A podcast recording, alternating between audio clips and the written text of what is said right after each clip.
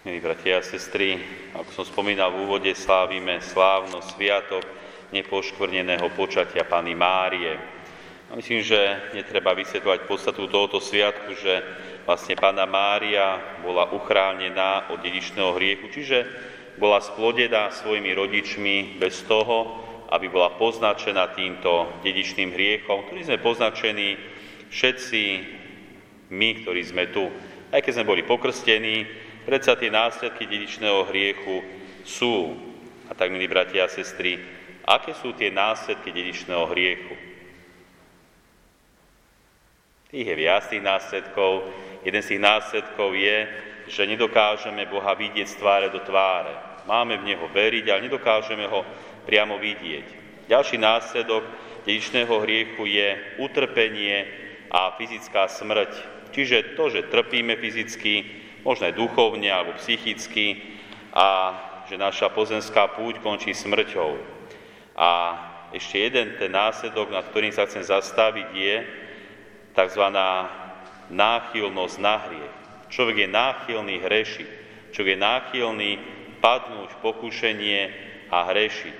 Aj keď sme počuli v dnešnom prvom čítaní z knihy Genesis, že istým spôsobom tá náchylnosť je od počiatku, keďže had, alebo ten diabol, nahováral našich prarodičov Adama a Evu, aby neuposlúchli ten prvý príkaz, a potom Pán Boh hľadá Adama, hľadá Evu a pomenúva to zlo, čo urobili. Čiže tá náchylnosť sa ešte viac umocnila a hoci sme stvorení ako dobrí, preto sme náchylní hrešiť. A to našou úlohou je, milí bratia a sestry, aby sme s týmito následkami prvotného hriechu bojovali. A bojovali celý život. Ja chcem zastaviť iba nad jedným z tých následkov, s ktorým máme bojovať. A to je tento posledný, čo som spomínal. Náchylnosť hrešiť. Čiže človek je náchylný v pokúšení padnúť. Na druhej strane za dobro musíme viac bojovať. Dalo by sa povedať, naše srdce je poznačené zlom. Naše srdce je poznačené hriechom. A práve dnešný sviatok, ktorý slávime ako nepoškvrnené počatie Panny Márie, má nám v tomto pomôcť. A to hlavne v tom, čo sme počuli tú modlitbu, ktorú som sa modlil na úvod.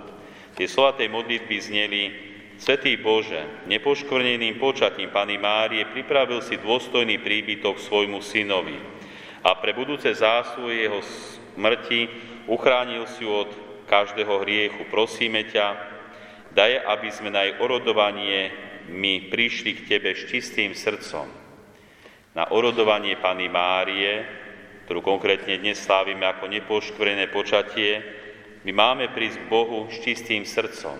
Čisté srdce znamená srdce, ktoré už nie je náchylné hrešiť. Čisté srdce je to srdce, ktoré túži robiť dobre, ktoré doslova náchylné konať dobro, spontánne myslieť dobre, spontánne chcieť dobre. K tomuto sa máme dopracovať v tomto čase, ktorý nám dáva Boh, v čase života. Prosiť o milosť, spolupracovať s Božou milosťou a doslova prichádzať k tomu najčistejšiemu srdcu, k svätému srdcu, ktorým je božské srdce, srdce Ježiša Krista. A k tomu srdcu prichádzame v podstate v každej svätej omši a môžeme ho prijímať v podobe Eucharistie. Keď prijímame Ježiša Krista, Božie srdce sa dotýka nášho srdca a očisťuje ho, robí ho dobrým.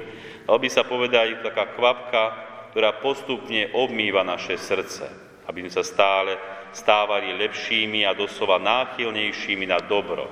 A na druhej strane, aby sme od toho zlého čím viac sa vzdialovali. Snažme sa o to aj v tomto dnešnom sviatku nepoškvrneného počatia Panny Márie. Je to sviatok o dokonalej svetosti. Byť nepoškvrnený od hriechu, byť čistý. To my ľudia nie sme. My sme poškvrnení hriechom, dedičným aj svojim osobným. No môžeme prichádzať tejto svetosti, doslova dotýkať sa jej a postupne aj my sa máme stávať takými čistými na tejto zemi. Ak sa nám to podarí už tu na zemi, je to veľmi dobré, budeme spasení. Ak sa nám to nepodarí, budeme ešte musieť prejsť očistným ohňom očistca. kde sa človek skrze utrpenie a bolesť očisťuje, aby mohol pred Boha predstúpiť s čistým srdcom. Musíme toto očistenie absolvovať či už tu na zemi, alebo v očistci, pretože pred Boha môže predstúpiť iba dokonale, čisté a sveté. Nič poškvrnené pred Bohom nevytrvá. Snažme sa, a nech sa nám v tom darí, aj na orodovanie Panny Márie. Amen.